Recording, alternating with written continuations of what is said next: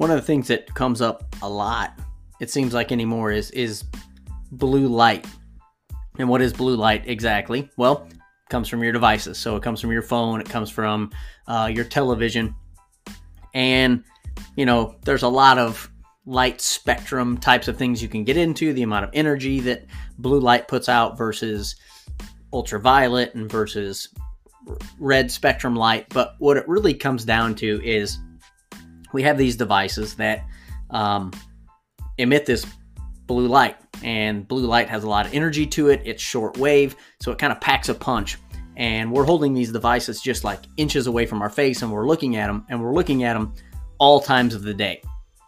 And in a vacuum, um, blue light's not a bad thing. You know, it's it's uh, something that helps you wake up. It's help, something that helps you feel alert. Uh, light is one of those things that, as a human race, you know, we are are kind of pre-programmed to to deal with on a um, on a very positive level. And by positive, or maybe maybe a better term would be uh, on a, a cyclical level. So we use light to determine our day uh, and our night. Very simple, right? Lights come on, you wake up, the lights go out, you go to sleep.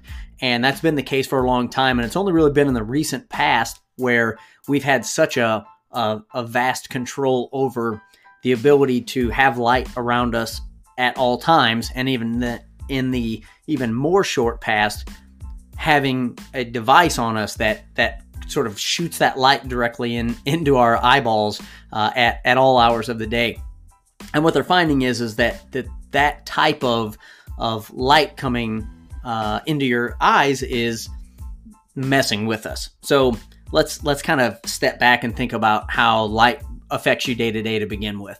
So a really simple example is try to take a nap during the middle of the day with all the blinds on up and you know bright light shining through. You might be able to sleep for a little bit, but chances are you're not going to sleep a bunch same thing applies with, you know, trying to wake up in the morning.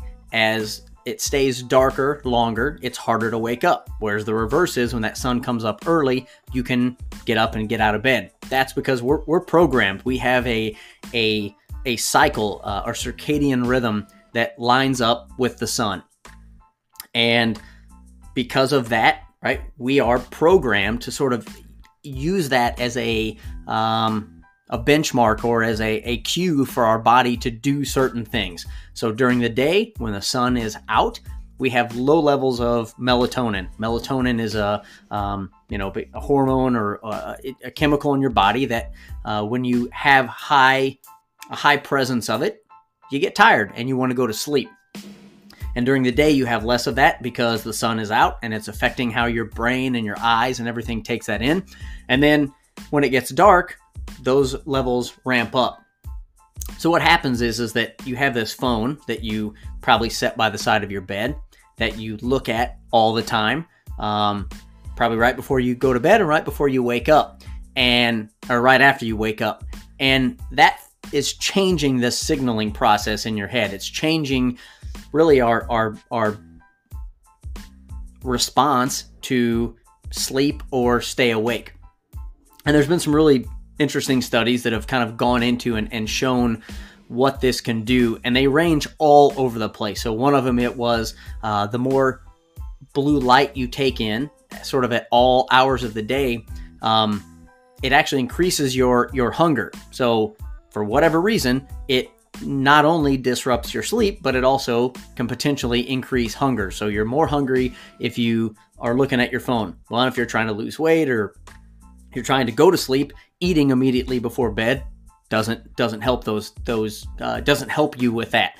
Um, so there's one detriment to it. The other one is is it just throws off your um, your body's ability to like wind down because you're effectively giving it a sunrise. So it's dark, you walk into the bedroom and you flip your phone on, and boom, that light hits the back of your eyes, and your brain signals a response of, oh, lights up, the lights are on. Um, I- I'm to stay awake and go about my day there was a, a study that compared individuals that were using e readers uh, versus regular books. And over the course of five days, the individuals that used the e readers, uh, think of a Kindle with a backlit light, had up to a 90 minute shift in when their body would shut down or, or say, hey, it's, it's time to go to sleep. And that was only over a five day comparative to the people that used regular books. So it has a, a direct impact in a, in a really short amount of time. They've also found that it, it can affect you up to like something six time zones.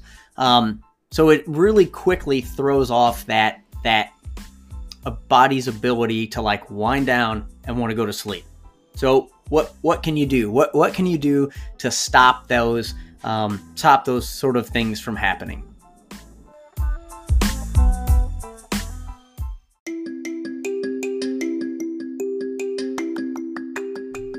Quick answer is to say stop using your phone, but that's just not it's not possible. It's not a logical thing. I can't do it. I have too much on there. On top of all the other personal items I talked about, I, I also use it for work, and it's it's a very important tool for me to to work. But it, it exacerbates the issue of work and social and life and all these things, and this idea of always wanting to grab for it because there is always something there. There's always something more to do. There's always something more to check on. There's more news that came out. There's another like on my post. There's a post to look at, and you get into that habit. And of course, it's like down the rabbit hole of now I've gone through six YouTube videos about um, flat Earth, and I don't even care about it, but I'm watching it because someone put it together. So these are the types of things I, I'm working to create a healthier relationship with my device on. And to do that, I've got to put some boundaries around it. So this is what I'm doing for the next seven days. I'm creating a, a challenge for myself, and one of those is a very specific boundary, and the other one I think is something that that I'll probably just leave on all the time. Um, but I'm going to go back and sort of look at at at the results of this. So first off, is I'm going to put a limit on when I can use my device, and the way I'm going to do that is nine o'clock every night. Done. I'm I'm turning it off, walking away, regardless of what I'm doing. There's always something, right? But in case of uh, an emergency or I'm talking on the phone to my parents or something along those lines, I am um, moving the device out of my bedroom. So I remove the charger from my nightstand and I put it in the kitchen. I can still hear it if it goes off if somebody calls. I have my VIP list set up that can get through at nighttime in case something was to happen, but that device will not be in my room on my nightstand. And a couple of things I, I feel like are going to come from that. So one is just the idea of, of course, turning it off, getting that that light from shining in my eyes, that close to uh, when I should be winding down. That's one. And then two, I think it takes away the the anxiety of of reaching for the device.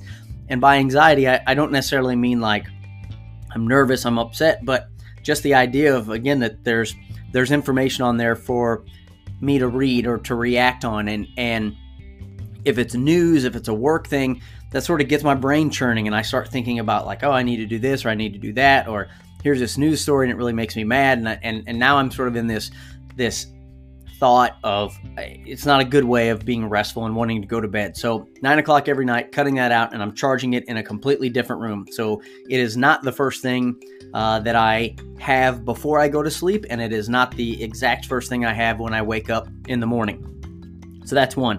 And then two is a really simple one, and it's all technology based, but iPhones, Android phones, even Windows uh, 10 machines have something on them uh, that that basically adjusts the amount of blue light. So it's a it's a blue light filter. You can actually get glasses for this too. I think they're called computer glasses, but um, most most devices now have some sort of setting on them that, that you can limit the amount of blue light coming in. So I'm setting mine to go with sun up and sun down. So there's a, a setting in in iOS on my on my iPhone called night shift. And you turn on night shift and you can put it on a schedule. And again, mine is is sundown to sun up. So at whatever time the sun goes down, which out here in Portland, Pacific Northwest is about 6:30 at night. 6:30 at night, a filter turns on my phone. It reduces the blue hue of the screen and adds more of a yellowy orange tint to it. And then that stays on all the way until sun up the next day. So it goes back to that idea of of kind of being programmed with sun up and sun down. This setting follows that that that same uh, that same principle. So I, am going to have that turned on. Um, if you're using an Android device, I think they're all implemented possibly a little bit different, but those things are on there as well. And then on on Windows, um, it's actually called Night Light. So it's the same thing on your Windows 10 machine, The little bar. You can find it, you can turn it on, and it puts this orangish, yellowish hue on the screen. Even my monitor has it, and it's called comfort mode. So again, I, I, this idea that it's impactful to sleep and to health is obviously true because if it wasn't, you wouldn't have the option to turn these types of things on and and see them. Now, I'm going to turn it on. I'm going to, you know, create this this timing where I stop using the device. I'm going to have this blue light filter that automatically kicks on every day and turns off in the morning. So it's not like a setting, it's just sort of natural in the way that I use the device every day. How am I going to check that? Well, I use a Garmin device uh, for all my running and, and pretty much everything else. And I wear it all the time, and it has sleep tracking in it. So, what I'm going to do is go back before this test, and I'm going to look at sleep and when I got into bed and how long it took me roughly to fall asleep. That's kind of a hard thing to exactly track, but my device kind of does movement based things, and, and we'll we'll do some of that. And I'm going to look at how much what my sleep cycle looks like, how often I go into REM, how much I was moving during the night. I'm going to look before and I'm going to look after. So that's going to be one slightly more scientific look at it. And then the secondary piece of that is just anecdotally, right? Do I feel better? Do I feel like I'm falling asleep easier? Um, do I feel less anxious? You know, do I do I feel more rested? Uh, I'll, I'll, I'll report on that too. But my challenge would be to anybody else out there listening is to do the same thing try to create a more healthy environment with your device and see if there's any benefits that you can can get from it because when it's all you know whatever we're doing here the the goal is like to be healthier and the best way to do that is to sleep more sleep cures a lot of things uh, it also helps with recovery it helps with with memory it helps with stress. It helps with all kinds of things. So the better sleep you can get, even if it's a short amount, the better off you're going to be. So the quicker I can go down, the more REM cycles I'm going to have.